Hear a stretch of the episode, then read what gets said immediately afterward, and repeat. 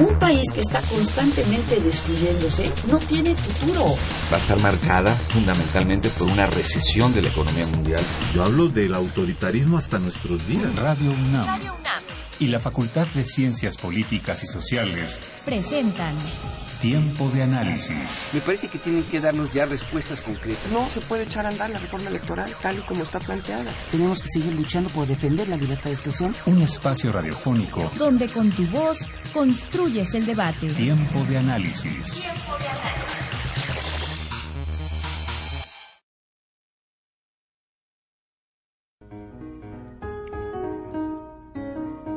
Reconocimiento de los derechos humanos de la mujer se ubica tardíamente en el siglo XX, a través de instrumentos internacionales que en primera instancia y de manera superficial amparan la igualdad de los hombres y las mujeres sobre lo que es su patrimonio común e inalienable, libertad, igualdad e integridad.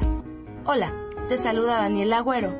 Y Héctor Castañeda, y hoy en Tiempo de Análisis hablaremos de el 25 de noviembre, Día Internacional de la Eliminación de la Violencia contra la Mujer ¿Cómo inicia la conmemoración de este día? El 17 de diciembre de 1999 se declara el 25 de noviembre como el Día Internacional de la Eliminación de la Violencia contra la Mujer. Pero desde 1981, militantes en favor del derecho de la mujer observan el 25 de noviembre como un día contra la violencia. La fecha fue elegida en conmemoración por el asesinato en 1960 de las tres hermanas Mirabal, activistas políticas de República Dominicana, desde entonces, se invita a gobiernos, organizaciones internacionales y organizaciones no gubernamentales a realizar actividades dirigidas para sensibilizar la opinión pública respecto al problema de la violencia contra la mujer. La violencia contra las mujeres es un atentado a los derechos humanos que se apoya en la discriminación, la misoginia, el machismo y el sexismo, y reproduce de forma cíclica y generacional los fundamentos que garantizan la supremacía masculina, siendo la misma violencia el mecanismo que tiende a perpetuar y reproducir la desigualdad de las personas en función de su sexo. La violencia contra las mujeres es de muchas formas, física, psicoemocional, sexual, económica, patrimonial, contra los derechos reproductivos, feminicida, estas formas de violencia se interrelacionan y afectan a las mujeres desde el nacimiento hasta la edad mayor, y algunos tipos de violencia como el tráfico de mujeres cruzan fronteras. La violencia contra la mujer, también conocida como violencia de género, persiste en todos los países del mundo como una violación generalizada de los derechos humanos y un obstáculo principal para lograr la igualdad de género. Para hablar más de la eliminación de la violencia contra la mujer, acompáñanos aquí en Tiempo de Análisis.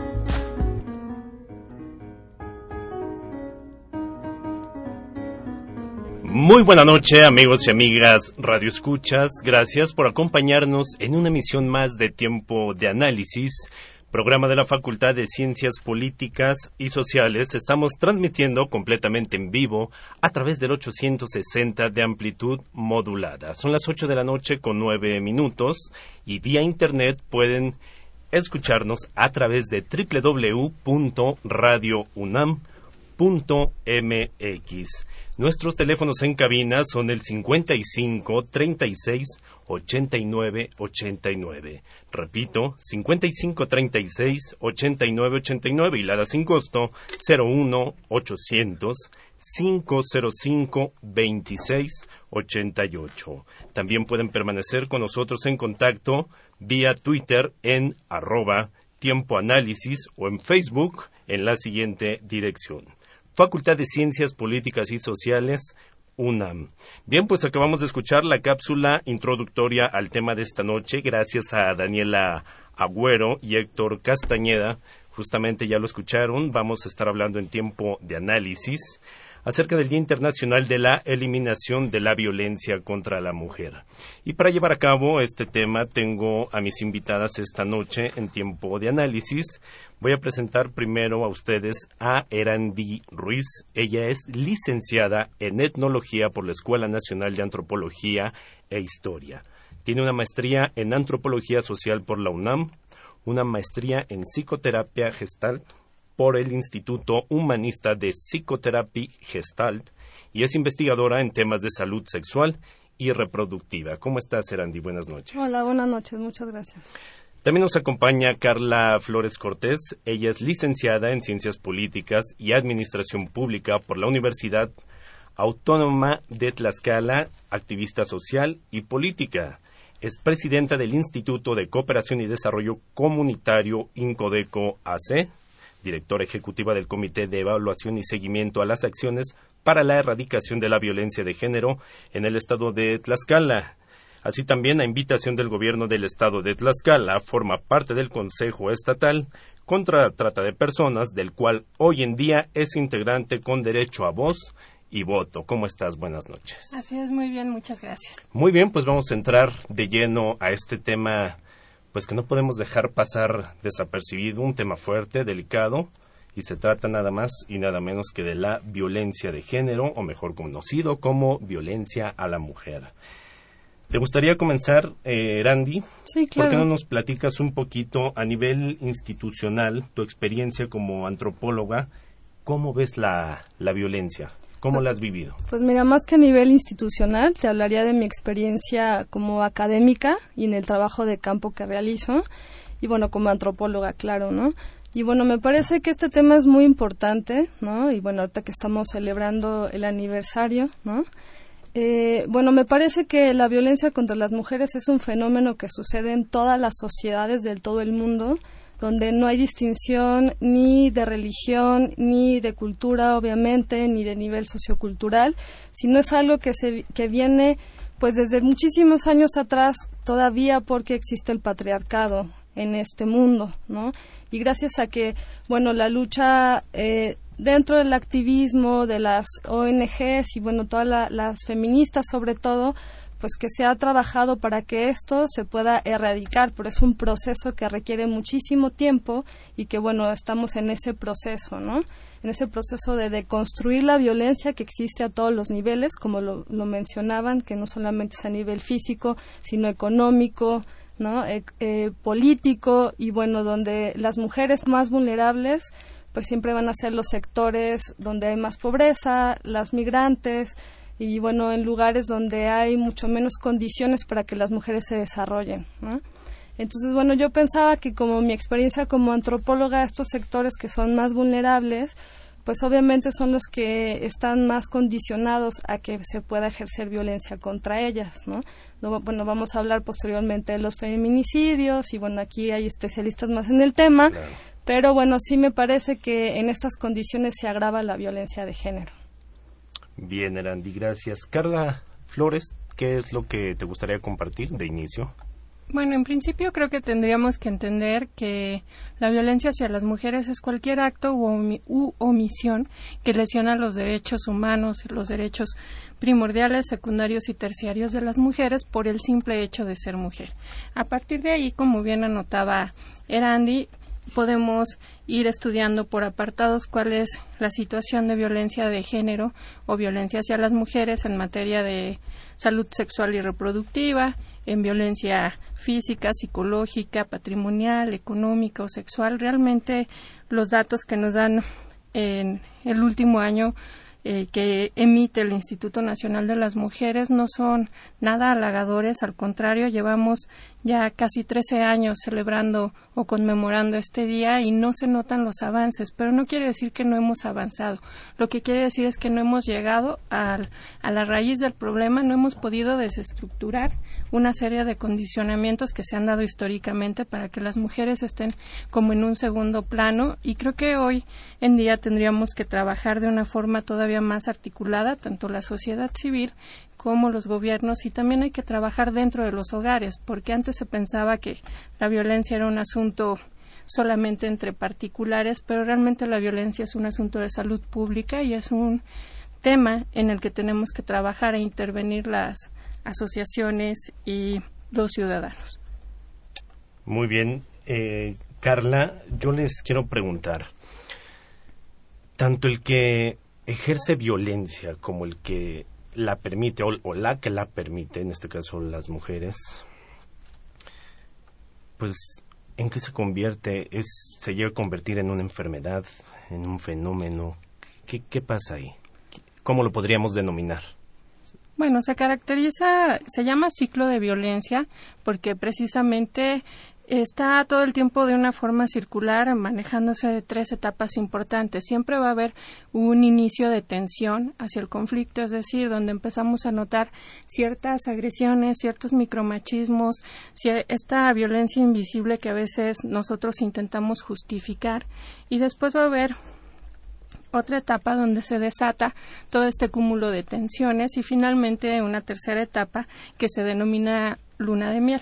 Entonces, generalmente cuando ocurre este tercer momento es cuando encontramos las promesas después de un evento violento, las promesas del voy a cambiar, te lo juro que va la buena. Y realmente exactamente. Y pues realmente se llama ciclo de violencia porque está científicamente comprobado que cuando no se rompe a la primera es muy difícil que se pueda romper. Cada vez los episodios van a ser en un, más intensos y en menor tiempo. Erandi. Sí, yo te puedo decir que dentro desde la psicoterapia gestal, nosotros hablamos de la co-construcción es decir, que nosotros también co-creamos nuestra realidad. Entonces, obviamente, como no hay una conciencia en este ciclo de violencia, las mujeres se dejan violentar y los hombres siguen ejerciendo violencia, ¿no? Entonces, hasta que no existe una conciencia, me parece, dentro de ese ciclo se puede romper eh, de otra manera como esta cosa que se repite, ¿no? Por eso lleva un proceso de autoconciencia donde lo puedes nombrar, donde lo puedas decir y a veces las mujeres pues es muy difícil que lo puedan, se puedan dar cuenta solas de que están pasando por este ciclo de violencia, ¿no? Es como muy difícil que solas puedan romper. Entonces, bueno, para eso existen algunas instituciones, grupos de autoapoyo, ¿no? Y bueno, hay gente que de verdad en condiciones donde no hay instituciones, ¿no? Pienso como en las mujeres que viven en comunidades lejanas, donde no tienen apoyo de otras mujeres, porque generalmente las mujeres somos que nos, las que nos apoyamos para poder llegar a estos lugares, ¿no? Pues ellas mismas tienen que generar estrategias para romper con ese ciclo, pero es muy difícil, ¿no? Entonces me parece que parte de cómo de construir este ciclo tiene que ver con esa conciencia que se da, por ejemplo, ahorita que estamos hablando de la violencia en el ámbito privado, ¿no? De la violencia doméstica en específico. Justamente eh, mencionas un punto importante donde dices que bueno, pues las mujeres se dejan violentar podríamos decir que al permitir este hecho, pues la mujer propicia. Pues mira, más que propicia, yo creo que es una cuestión que se vive desde la infancia y que se va reproduciendo. Y decir propicia porque no, no para un alto desde el principio, como lo mencionaba Carla. Claro, porque hay miedo, porque hay confusión, porque no hay empoderamiento, ¿no? Pero lo que voy es que tiene, tiene como unas raíces muy profundas donde ellas vieron violencia en sus casas, donde para ellas era muy común que esto sucediera y entonces sigue reproduciendo. Patrones. Patrones. Sí, no necesariamente la, la permiten ni la solapa, simplemente es que estamos acostumbrados y tú puedes escuchar en muchas comunidades donde dicen es tu cruz, es lo que te tocó, tú querías, tú me provocaste. Entonces realmente siempre suele haber para una persona que ejerce violencia siempre hay una justificación que no pasa por decir mi actitud es demasiado violencia, estoy pasando sobre tus derechos, sobre tu dignidad o estoy lesionando tu respeto. Casi siempre más bien se adjudica a la víctima la culpabilidad del por qué ejerce violencia y creo que eso tiene mucho que ver con que tendríamos que entender que el objeto de la violencia primordialmente es el control que el agresor quiere tener sobre la víctima. Entonces a veces dice, yo te dije que no te movieras y tú te moviste. Entonces tengo que encontrar una manera de que entiendas cuáles son mis reglas del juego. Y ahí empieza entonces la violencia física, la violencia emocional, la violencia sexual o la económica, por ejemplo. Eh, mencionaste también un punto importante que me da pauta para pasar a otra pregunta en cuanto al hombre, que es el que violenta. Yo les pregunto, ¿El hombre violento hacia la mujer nace o se hace? Pues yo creo que se hace. Yo creo que todos los seres humanos estamos en construcción constantemente, ¿no? Por ahí dice una feminista muy conocida que es Simone de Beauvoir, dice las mujeres no nacen, se hacen, ¿no? Entonces yo creo que tiene que ver lo mismo para los hombres, ¿no? Es algo que aprenden, que se construye, a través del tiempo y me, me, parece que mucho es en la educación que vivieron y en el entorno donde se desarrollaron. Muy bien, Erandi Ruiz, gracias por tu comentario. Amigos Radio Escuchas, está con nosotros también Ingrid Gómez. Eh, ¿Cómo estás, Ingrid? Buenas noches. Buenas noches. Un poco apenada. La ciudad a veces es impredecible. ¿Verdad? No sabemos ya. A cualquier hora hay tráfico. Pero lo importante es que ya estás aquí. Se las presento. Ella es psicóloga por la Facultad de Psicología de la UNAM. UNAM con estudios de maestría en sociología por la Facultad de Ciencias Políticas de la UNAM. Colaboró con el Programa Universitario de Estudios de Género de la UNAM y desde 1998 trabaja para el gobierno del Distrito Federal. En 2009 impulsó la apertura de la primera casa de emergencia de atención a la violencia en Tlalpan y actualmente es subdirectora de equidad de género en Tlalpan. Ingrid, bienvenida. Estábamos comentando bueno, pues acerca de, del tema de esta noche de la violencia y les preguntaba a las demás invitadas, danos tu punto de vista, si el hombre violento nace o se hace. Eh, es una buena pregunta. La violencia nunca es natural. No es. Yo yo creo que no es porque tengas genes que te hagan eh, que seas que, porque seas hombre seas violento. O sea, no, eso, eso en realidad es más una construcción. Yo creo que esa es la pregunta que subyace eh, uno de, las, de los problemas en términos de la, de la violencia que tiene que ver con las desigualdades de género, que tiene que ver con los roles, con los estereotipos de, de género. A los, a los hombres se les construye como hombres con una serie de atributos ¿no? Atributos sociales, convenciones, incluso históricas. Y entonces se les dice, los hombres no deben de llorar, porque si lloras eres mariquita o eres vieja. Sí. ¿No? Y a las mujeres que se nos dice, calladita te ves más bonita. O sea, nosotros sí podemos ser tiernas, podemos darnos la chance de expresar nuestros sentimientos, pero ustedes deben de ser feos, fuertes y formales. Justamente. Y poder siempre, porque si no pueden, se arma, ¿verdad? Sí. Muy bien, Ingrid. Vamos a continuar con más acerca de este tema en tiempo de análisis. Vamos a hacer una pequeña pausa, pero antes les recuerdo los teléfonos para que nos hagan llegar sus aportaciones, sus comentarios, dudas o sugerencias al 55 36 89 89 y la da sin costo 01 800 505 26 88. Vamos a escuchar la cápsula especial preparada por Jessica Mejía y Héctor Castañeda. Ninguna mujer debe permanecer nunca en una relación que no respeta su dignidad como persona ni se le reconoce como igual. La violencia contra la mujer sigue siendo una pandemia global. Hasta un 70% de las mujeres sufren de violencia en su vida. De acuerdo con datos de la encuesta nacional sobre la dinámica de las relaciones en los hogares, 46.1% de las mujeres de 15 años y más en México sufrieron algún incidente de violencia por parte de su pareja a lo largo de la relación. La entidad federativa con mayor prevalencia de violencia es el Estado de México, con un 56.9%, y la entidad federativa con menor prevalencia de violencia de pareja es Chiapas, con un 29.8%. En lo que se refiere a la violencia emocional, a 42.4% de las mujeres en México las han humillado, menospreciado, encerrado, destruido objetos personales o del hogar, vigilado, amenazado emocional y físicamente y en algunos casos asesinado. En México, los feminicidios se han disparado principalmente entre las jóvenes menores de 19 años y las mujeres de la tercera edad. En 2007 se reportaba una tasa de 2.7 feminicidios por cada 100.000 mujeres mexicanas, pero se duplicó a 4.77 hacia 2010. Para 2010, el 20.6% de las mujeres mayores de 15 años sufrieron algún tipo de discriminación en su empleo, en sus casas o con sus amigos. Una tercera parte del total de las mujeres en México sufre de violencia física por parte de sus parejas, sus cónyuges o en el hogar.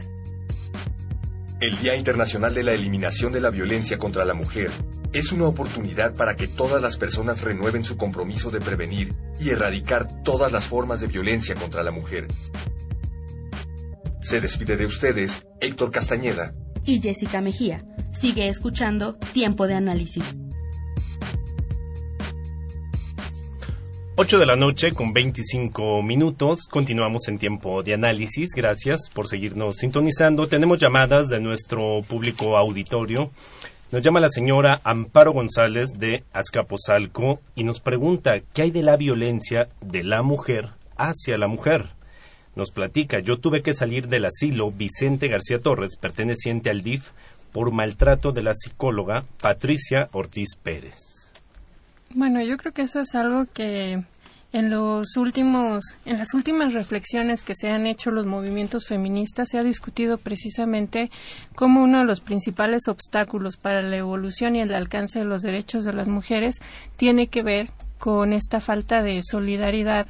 Incluso Marcela Lagarde, antropóloga y muy reconocida en estudios sobre la mujer, acuñó un término que se llama sororidad, que tiene que ver con la necesidad de que las mujeres que trabajamos con otras mujeres dejemos esa falsa solidaridad y seamos realmente eh, podamos establecer una especie de hermanamiento, una mejor comprensión y una sensibilidad mucho más amplia para trabajar con otras mujeres. En este caso, también creo que es importante que siempre tengamos presente que cuando se está hablando de un servidor público, de un funcionario público que está prestando algún tipo de apoyo o atención a las mujeres, puede esa persona cuando ejerce violencia hacia otra, puede estar cometiendo bien victimización primaria o victimización secundaria. Y eso es absolutamente denunciable y debe ser sancionable porque hay una ley de responsabilidades de servidores públicos.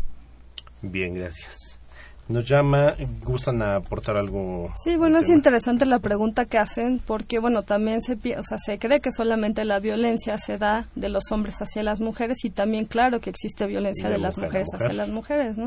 Y eso tiene que ver con el abuso del poder, pero también con esta construcción social de género que tiene que ver que las mujeres eh, también nos, nos enseñan todo el tiempo a competir, ¿no? Y bueno, esto es un atributo terrible de género que estamos tratando de deconstruirlo y como insisto, tiene que ver la conciencia la que nos va a ayudar a que ya no exista, ¿no? Entonces, trabajar desde la sororidad, como bien mencionan, que Marcela, Lagarde no lo comparte, ¿no? Y cómo ver que entre mujeres podemos tener mejores redes de apoyo y entre nosotros hacer muchísimas cosas juntas y generar cuestiones de desarrollo para nosotras mismas, ¿no? Pero no en competencia.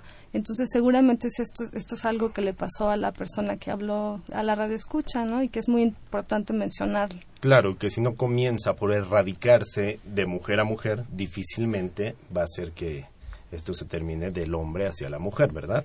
Así es. Nos llama Berta Martínez de Ciudad Nezahualcóyotl y dice, siempre he escuchado el testimonio de mujeres golpeadas, pero nunca un testimonial de un golpeador para saber por qué golpear a una mujer.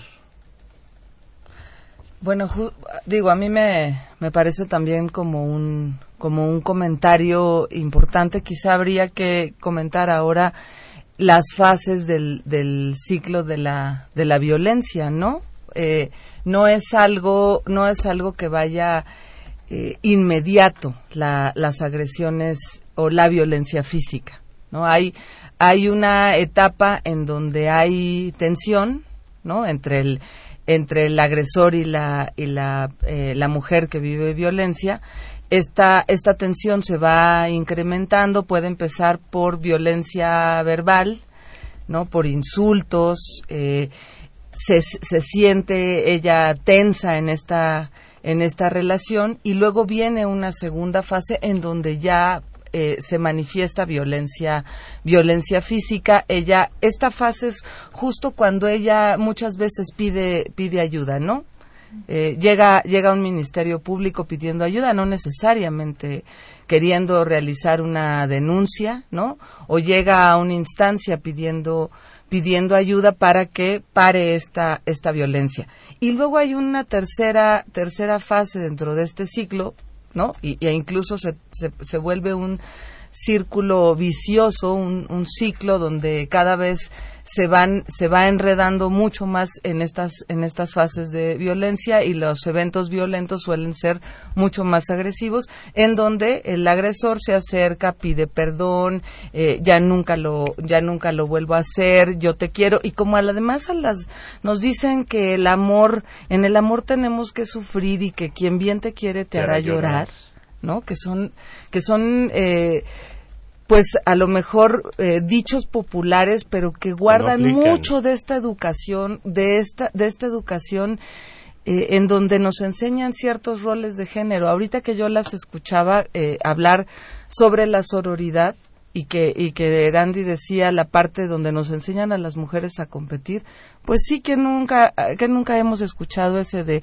mujeres juntas ni difuntas.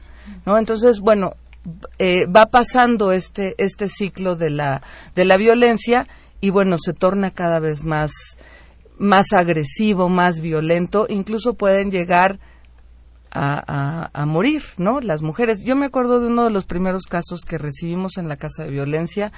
Era realmente lamentable. Era una chica de uno de los pueblos que tenemos en Tlalpan macheteada y entonces cuando le preguntábamos, quien, nos pone en contacto es el padre, y cuando le preguntábamos al padre un poco que nos explicara, porque ella estaba recibiendo todos los primeros auxilios y la valoración médica, me decía, bueno, es que sí se pasó un poquito, pero es que es, es rejega, no le quiso servir la sopa.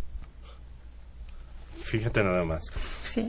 Sí, dime. Bueno, sí, yo creo que es muy, muy importante lo que dice Ingrid. Es importante que recordemos las tres fases de este ciclo porque en la primera etapa, en el inicio del acumulamiento de tensión, él lo que está, el agresor lo que está pensando es que aquí falta control y hay que encontrar una forma de ejercerlo. Y ella empieza a justificar se enteró que me salí sin su permiso, compré cosas que no debería, no estoy administrando bien el gasto, no hice de comer algo que le gustaba, eh, no le parece que vaya a trabajar. Luego, en la etapa de liberación de la atención, él está pensando, ahora sí, me vas a entender. Mientras ella está en todo un shock porque dice, ah, no eras mi príncipe azul, no nos casamos y e íbamos a ser felices para siempre. Y finalmente en la etapa de luna de miel, él está pensando, ya fue suficiente, yo creo que me entendió, vamos a hacer las paces, ¿por qué no? Mientras ella está pensando, va a cambiar. Entonces realmente podemos ver cómo este ciclo explica perfectamente tanto la visión de los hombres, eh, sobre todo los hombres violentos, como la visión de las mujeres. Y aquí, como bien anotan mis compañeras, es importante ver cuál es el papel de los familiares cuando acompañamos o de los amigos cuando acompañamos a una persona que está viviendo violencia. Claro. ¿Ustedes qué me dicen? Vamos a trasladarnos al tiempo. De 10 años para acá, ¿ha disminuido o va en aumento la violencia, cualquiera que ésta sea? Yo creo que se evidencia más, pero realmente no hemos logrado combatirlo. Erandi. Sí, definitivamente, pues todos los casos de feminicidio, ¿no? Que antes, bueno, decíamos, es que en Ciudad Juárez, ¿no? Ahora el Estado de México es de los estados con más, feminicidios, ¿no? Y bueno, para no seguir con el tema, me parece que sí, obviamente va en aumento, pero ahora está más visibilizada, sobre todo en el ámbito eh, público y privado. Antes el privado es el que no se mencionaba y bueno, gracias a todas estas instituciones y los estudios que se han hecho, pues ahí eh, sabemos que eso también va en incremento. Pero sí, definitivamente sí me parece que sí, sí, sí ha aumentado la violencia hacia las mujeres, ¿no? Sí. Yo, yo creo que está eso, justo más visibilizada. Uno, dos, tenemos eh, desde 2007 la ley General de Acceso de las Mujeres a una Vida Libre de Violencia, la ley en el Distrito Federal de Acceso a una vida de las mujeres a una vida libre de violencia. Y sí, yo, yo también coincido con, con las compañeras de que aunque se haya visibilizado más, sí creo que ven aumento. Hay fenómenos, ¿no? Eh, el feminicidio, que Juárez fue paradigmático, pero ya no es eh, eh, Ciudad Juárez ya no es el lugar donde más matan mujeres. Donde más matan mujeres es en los municipios del Estado de México. Y tenemos otro, otro eh, fenómeno que, que cada vez cobra más fuerza, que es el fenómeno de la, de la trata con fines de, explotación sexual. ¿no? Que ese también es una de las formas de violencia. Entonces, eh, me parece que sí ven aumento y que aunque tenemos instrumentos jurídicos en la agenda, sigue estando pendiente la procuración de justicia. o sea, las, las mujeres siguen llegando y siguen siendo revictimizadas en las agencias del Ministerio Público, en donde, donde lleguen las mujeres a pedir justicia.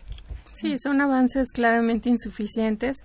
Y bueno, en cuanto a violencia, digamos, tradicional, pues no podemos dar una, no podemos decir un hemos mejorado, hemos avanzado o no, dado que la violencia física ha disminuido, pero la violencia emocional ha incrementado. Entonces, finalmente, esto tiene que ver con que se construyeron muchos mecanismos para la certificación y presentación de actas ante el Ministerio Público mucho más completas y eso tiene que ver con que hoy las actas van más completas cuando hay violencia física, pero es muy difícil poder asentar en un acta los términos de violencia emocional y que los jueces realmente tengan la sensibilidad suficiente para darle en principio el crédito a la persona que está presentando la denuncia y después que realmente se involucren en que se haga justicia para esa persona.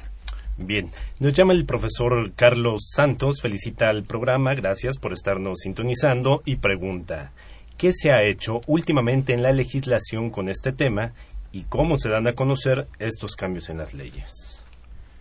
Bueno, pues en materia de, de violencia en muchos, sobre todo en muchos estados, se están revisando esta ley de acceso de las mujeres a una vida libre de violencia, porque si bien es una de las leyes más adelantadas, porque tiene mecanismos muy particulares de atención como las órdenes de protección a las víctimas y las alertas de género para aquellas zonas donde las mujeres pueden estar en un riesgo latente, estas, estos dos mecanismos no tiene, no son aplicados muchas veces porque se carece de un reglamento eficiente.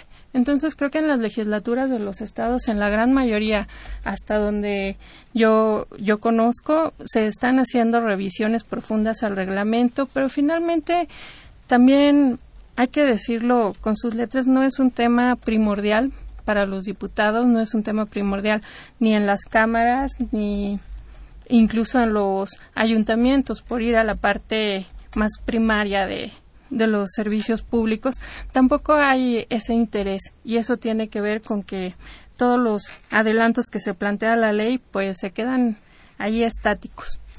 Bien, gracias. Cronológicamente, ¿quién quiere comentar de mayor a menor los cinco tipos de violencia más comunes? Bueno, está la, lo que ya lo que ya comentaban este incremento de la violencia emocional que va eh, desde desde insultos, de degradarte, eh, eh, bueno este tipo de la psicoemocional está la violencia física, ¿no? Este también está este tipo que decíamos de la violencia feminicida Está otro que es la violencia económica, que luego luego pasaría y eso y eso pasa también con la igual que con la psicoemocional. Es difícil, es difícil comprobar este esto de cuando cuando te controlan eh, tus gastos o sobre lo que gastas o, o no te o no te proveen si tú eres quien se queda en la casa al cuidado de los hijos no te no te proveen de, de, los insumos necesarios para el cuidado, para, para que, que, bueno, lleves la vida cotidiana. Y el otro puede ser la violencia patrimonial, ¿no? Que esa también, también yo, yo he observado, no sé si, si lo hayan observado ustedes como, como un incremento, sobre todo eh, lo que me ha tocado observar un poco desde la práctica es con adultas mayores, ¿no? Despojos. A, eso iba, les iba a preguntar justamente, ¿quién sufrirá más violencia, las niñas, adolescentes o las adultos? Bueno, bueno, las estadísticas, o sea, que, marcan, las estadísticas mundiales marcan una de cada dos entre 15 y, bueno, a partir de los 15 años de edad. O sea, una de cada dos refiere a haber recibido violencia de cualquier, tipo, a nivel mundial. Imagínate qué grave es el asunto, ¿no? Y como yo mencionaba, sí hay grupos más vulnerables, ¿no? y, creo que se acentúa donde las mujeres viven en condiciones donde tienen una menor educación, obviamente porque no tienen como este empoderamiento y acceso a la información y el poder tomar decisiones, ¿no? Y bueno, desde mi experiencia en campo como antropóloga, me parece que los sectores donde yo más he visto esta vulnerabilidad es en, sectores indígenas, ¿no? Y también me gustaría hablar de algo que no se ha hablado, es que a veces, bueno, me van a linchar algunos antropólogos, pero sí en esta cuestión de los usos y costumbres, ¿no? Ah, ¿no? Con, con, esta etiqueta, mucha gente justifica o valida que por usos y costumbres se está generando este tipo de prácticas. Entonces yo me acuerdo cuando yo he estado mucho tiempo estudiando cuestiones de migración, cómo las mujeres ya en otros contextos o en otros entornos donde tienen más acceso a la información y otras formas de vida, ellas empiezan a cuestionar estas maneras y usos y costumbres, ¿no? Pensaba como eh, en algunos grupos triquis donde todavía se utiliza o se usa el pago de la novia, ¿no? Donde tiene, se tiene que dar una dote y gracias, o bueno, o porque la familia está dando esta dote o este pago de la novia, ellas tienen que atenerse al maltrato de la suegra, al maltrato del esposo, y a veces lo que les cuesta solamente dicen es que solamente dieron una vaca por mí, ¿no? O sea, eso es lo que cuesta. Y claro, no todas funcionan igual, pero hay mujeres que sí se están cuestionando estas prácticas, ¿no? pensaba en esta misma organización donde se castigaba a los hombres por violentarlas, pero si las mujeres tenían este por ahí una aventurilla y se enteraban, las castigaban de unas maneras terribles, ¿no? Con uso de violencia física y hasta sexual. Entonces digo, bueno, sí hay sectores que son más vulnerables, aunque este dato que nos da aquí la compañera pues es gravísimo, ¿no? Una, eh, una de cada dos mujeres, ¿no? Sí, digo, lo mencionó la alta comisionada de las Naciones Unidas, una de cada dos mujeres, y en el Distrito Federal las estadísticas marcan que el 47% de las mujeres mexicanas de 15 años y más han sufrido por lo menos algún incidente de violencia emocional, económica, física o sexual. Datos de Mujeres de Carla, ¿quieres comentarnos algo? Sí, que realmente el panorama mundial, como decía al inicio, pues ni el panorama local ni el panorama mundial es alentador, porque de cada diez pobres en el mundo, seis son mujeres. Entonces, cuando empiezas a cruzar ese tipo de variables, de decir es una mujer que vive violencia porque en su sistema social y en su familia se ejercen ese tipo de prácticas, pero además está en situación de pobreza, se van agravando, pero además pertenece a algún tipo de de sector, entonces se agrava todavía la condición de las mujeres. Pero yo diría que más que centrarnos en quién vive más violencia, habría que decir es que todas vivimos violencia, pero estamos en una no tendríamos que categorizar para poder decir quién vive más, porque las personas eh, de edad adulta, las personas adultas mayores sufren violencia, pero no te podría decir si es menos intensa que la que vive una joven o una adulta joven entre los 29 años, eh, de los 15 a los 29 años, 7 de cada 10 mujeres en México están viviendo violencia psicológica. Eso de lo que nos habla es de que necesitamos ir a la raíz de los problemas y empezar a desestructurar todo lo que antes aprendimos para crear nuevas condiciones de convivencia social. Gracias, Carla. Ocho de la noche con 44 minutos. Momento de hacer una pausa. Vamos a escuchar la cápsula contando historias, contando con la presencia de Guillermo Díaz Alcántara.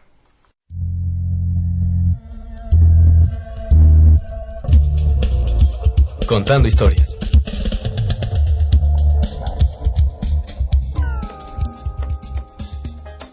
Guillermo Díaz Alcántara. Estudié en la Facultad de Ciencias Políticas por allá de 1972-76 y propiamente como docente en esta facultad tengo alrededor de 17, 18 años. De esos 18 años, la mayor parte del tiempo he sido profesor de asignatura. Un día la maestra López Durán me dijo que le hace falta un responsable del área de Ciencia Política y Administración Pública. Digamos que soy el jefe del área. Curiosamente, a pesar de estar, de ser administrador público, eh, doy clases en el área de comunicación, materias teoría de sistemas aplicada a la comunicación organizacional y otra materia que es el séptimo semestre que se llama taller de planeación. Eh, alguien me ha dicho que cómo es posible que estando cargo de un área de administración pública, siendo administrador público, no tengo materias de administración pública. Ah, porque me dice, si estás ahí ya te deberías haber dado alguna materia. Pero ahí yo tengo una distorsión.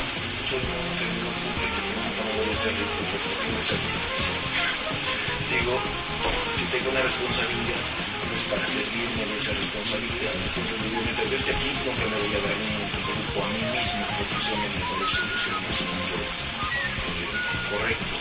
Alguien me dice, por una materia, se lleva millones y te me pregunta, por 30 millones, de 5 millones, por 4 millones. O sea, a mí me parece que es lo. Vivimos una situación muy complicada, un futuro muy difícil para el país, para los viejos, para los de edad, para los que ya trabajan y tienen que pagar cada vez más impuestos sin recibir a cambio casi nada, para los jóvenes que están a la espera de encontrar oportunidades. Creo que debemos ser más ordenados, y cuando digo más ordenados es que también la y la organización de la, de la facultad y de la universidad debe adaptarse a. Los jóvenes deben entender que es el trabajo lo que nos tiene que llevar adelante. Yo les platico a los chicos y a las niñas, principalmente niñas, porque en comunicación es lo que hay. Desde mi oficina les mando un saludo a todos los uh, radioescuchas de tiempo de análisis.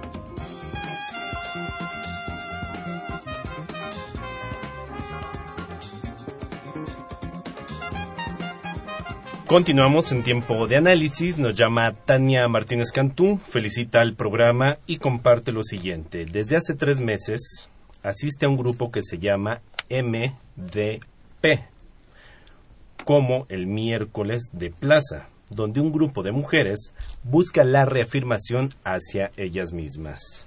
Gracias, Tania, por compartir tu comentario. Y bueno, tenemos otra pregunta que dice lo siguiente. ¿Qué políticas públicas existen para disminuir el problema de la violencia?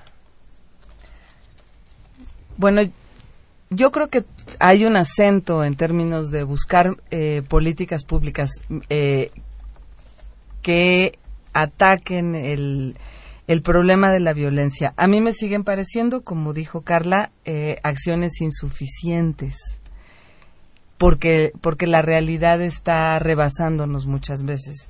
Yo creo que a nivel de, a ciertos niveles de gobierno, la prevención y la prevención encaminada con experiencias también de educación, de sensibilización, capacitación a los servidores públicos, a las servidoras públicas, eh, capacitación a quienes están en el ámbito de la procuración de justicia, sensibilización para que no revictimicen a las mujeres creo que es creo que es importante. Me parece que, que hay grandes esfuerzos que exista un instituto de las mujeres a nivel nacional a nivel local en el distrito federal que existan eh, prácticas de transversalización de, de, la perspectiva de género, que existan presupuestos con perspectiva de género, eso es importante en términos de, de, las políticas públicas. La tarea sigue siendo titánica, porque lo que hay que cambiar es la cultura. Y eso sí es posible cambiarlo, pero requiere tiempo. Bien, Ingrid. Y bueno, un punto importante que viene a mi mente. ¿Qué hay con el acoso laboral y escolar? Pues creo que hay un grave problema porque tenemos poca información muchas veces en, en los espacios laborales, tenemos muy poca información sobre cómo diferenciar acoso de hostigamiento y generalmente en el acoso hay una relación de jerarquía de mi jefe me está instigando, me está molestando y en el hostigamiento es una relación de, de pares, es decir, tenemos el mismo puesto laboralmente, pero mi compañero me está molestando. Entonces, en ambos casos se puede denunciar, se puede acudir a la Secretaría del Trabajo, a la Comisión Nacional de Derechos Humanos, a la Comisión de Derechos Humanos del Distrito Federal, se puede acudir al propio jurídico o a la propia dependencia, al Instituto Nacional de las Mujeres y creo que muchas veces dejamos pasar actitudes, repito, porque a veces consideramos que una broma o esas miradas lascivas no las podemos detener. Y sí, sí podemos. Y, desde ahí como que me gustaría compartir que comencemos a nombrar la violencia como violencia. Ahora dentro de las escuelas, y está muy de moda en muchos ámbitos, eh, terapéuticos, gente que trabaja educación, hablar del concepto bullying, ¿no? Mm. Que es un concepto que no está en nuestra lengua y que habla precisamente de la violencia. Entonces hay que empezar por nombrarla. Y bueno, es claro que existe desde los ámbitos escolares y desde ahí también se va reproduciendo las prácticas que después esos niños los van a vivir en sus propias casas. Entonces, bueno, a mí me gustaría empezar por nombrarlo, como se llama. ¿no? Por su nombre, claro. Por su nombre. Sí, quizá un poco abundar en términos del, del acoso, porque algo que nosotras hemos observado desde donde eh, realizamos nuestra labor, que es en un gobierno delegacional, tiene que ver con el acoso escolar.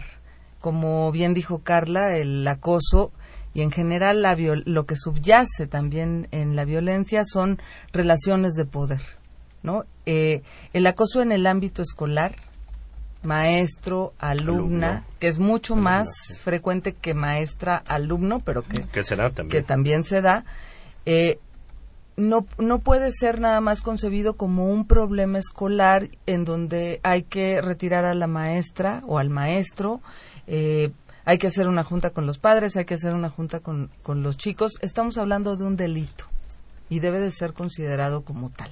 Y castigado. Y, castigado y además tratado tanto al agresor como al, a la víctima eh, como tal. Y finalmente, cuando uno acude a una agencia a denunciar un delito, pues pueden, puede encontrarse con ciertas eh, con ciertos obstáculos muchas veces, ¿no? Por parte de quienes, o en la barandilla o en los ministerios públicos. Eh, quizá nada más un tip. En todas las agencias del Ministerio Público del Distrito Federal, en todas hay un teléfono rojo. Si no quieren eh, los ministerios públicos o en barandilla tomarnos nuestra denuncia o nuestra declaración, basta con levantar el teléfono rojo para que podamos hacer contacto con eh, la Fiscalía de, eh, de Atención a Víctimas, ¿no? la Fiscalía Especializada. Entonces, eso es importante que lo, que lo sepamos. Bien, Ingrid. Gracias. Nos llama Agustín Hernández de Benito Juárez y pregunta lo siguiente. ¿No es violencia que en la televisión pasen a mujeres que no son como el resto de la población mexicana? Sí, claro, es un acto sumamente violento para todas nosotras, ¿no? Sobre todo porque eso refuerza que muchas mujeres eh, pongan toda su energía en seguir ese modelo, ¿no? Y entonces como no se logra, pues viene la frustración, viene el enojo, viene una autoestima baja y aparte pues es esta forma de vendernos sexual a las mujeres como un- nuestro cuerpo como un objeto, ¿no? Entonces claro que es violento, sumamente violento. Bien. Pedro Martínez nos comenta lo siguiente. El enemigo de la mujer no es el hombre, sino la tiranía del sistema. ¿Qué tal? Tiene un poco de razón. Muy bien, pues última ronda, ¿qué le podrían recomendar sobre todo a nuestras amigas radioescuchas en cuanto al tipo de violencia que quieran comentar? Estar atentas a, a los focos rojos. ¿Quién quiere comenzar? Bueno, eh, yo, yo, yo quisiera eh, decir que el silencio, ¿no? Nunca es, nunca es una opción, que es difícil romper muchas veces este círculo, este ciclo de la violencia y este círculo en donde las mujeres que, que viven violencia eh, están inmersas, pero que el silencio no es la opción, que en el caso del Distrito Federal hay un sinnúmero de organizaciones, de instancias gubernamentales a las que pueden acudir. De hecho, eh, se está trabajando en un protocolo único para que así acudas a la Dirección General de Obras de cualquier lugar, pueda haber alguien especializado que te diga qué tienes que hacer. Bien. Carla. Yo quisiera decirle a las y los radioescuchas que la violencia no es normal ni en el agresor ni en la víctima. Luego entonces, y sobre todo a quienes están viviendo violencia, es muy importante saber detenerlo, hay que saber poner un alto con firmeza, con voz firme, con seguridad y diciendo hasta aquí, hoy se acabó, no hay justificación para la violencia, no hay pretextos, no hay excusas y no nos va a pasar nada si hablamos. Hay que levantar la voz les voy a proporcionar un número telefónico que está lanzando recientemente el Instituto Nacional de las Mujeres, que es 01800 Háblalo, es decir, 01800 422 5256 y ahí pueden recibir atención psicológica y orientación de otros, otras instancias donde puedan acudir. También que cuando visitan Internet, pues de pronto busquen eh, en un buscador pongan noticias sobre género, actualidades o leyes para poder estar informados. A veces hay reformas importantes que nos pueden venir bien a todos porque hay que aprender a conocer nuestros derechos para poder vivirlos y para poder exigirlos. Muy bien, puedes repetirles el teléfono otra vez 01800 háblalo o 01800 422 5256. Muy bien, Erandi. Pues bueno, yo invitar a los radioescuchas, ya sea a quien está eh, recibiendo violencia o a quien detecta que también la está ejerciendo, porque también los hombres se dan cuenta que la están ejerciendo, pues que acudan a algún tipo de apoyo emocional, sobre todo psicológico. Hay varias instituciones que dan este servicio gratuitamente, ¿no? También sé que hay grupos de autoapoyo donde los hombres también están participando en círculos para poder hablar del tema, que es muy importante, ¿no? Y de verdad esa es una tarea de todos, ¿no? Un proceso de conciencia colectiva que todos vamos a ir transformando con el tiempo. Entonces, que nadie se siente excluido en este proceso y, bueno, todos tenemos este granito de responsabilidad para, para erradicarlo o disminuirlo. Gracias, Serandi. Nexeli Cantú Gómez felicita al programa y al tema de la noche. Gracias, Nexeli, por estarnos sintonizando y a todos los que nos llamaron esta noche al programa. Así es como llegamos al final, no sin antes agradecerle a Erandi Ruiz. Gracias por habernos acompañado. Muchas gracias por la invitación. Ingrid Gómez, gracias. Hombre, es un placer estar en Radio Muchísimas gracias. Carla Flores. gracias por la invitación, es un gusto. Y amigos Radio Escuchas, pues gracias por sintonizarnos y recuerden que el próximo miércoles en punto de las 8 de la noche tenemos otro programa de tiempo de análisis donde Napoleón Glockner nos hablará del VIH y SIDA. Recuerden, próximo miércoles en punto de las 8 de la noche, por supuesto por el 860 de amplitud modulada. Recuerden que también nos pueden seguir vía Twitter en arroba tiempoanálisis y en el Facebook a la siguiente dirección, Facultad de Ciencias Políticas y Sociales, UNAM. Llegamos al final de este programa, no sin antes agradecer amablemente, como siempre, al señor Humberto Sánchez Castrejón, que estuvo cordialmente en los controles, y este programa es producto por la Coordinación de Extensión Universitaria de la Facultad de Ciencias Políticas y Sociales, a cargo de Roberto Oceguera. En la coordinación de producción estuvo Claudia Loredo, en la producción de cápsulas y montaje Guillermo Pineda, Elizabeth Ayala, Tania Morales y Benjamín Sandoval. En formatos, Gustavo López. Musicalización, Naolín Jiménez. Pasen ustedes una excelente noche. Se despide de ustedes Alonso García. Gracias. Hasta la próxima. Esto fue Tiempo de Análisis una coproducción de Radio UNAM y la Coordinación de Extensión Universitaria de la Facultad de Ciencias Políticas y Sociales. Tiempo de análisis.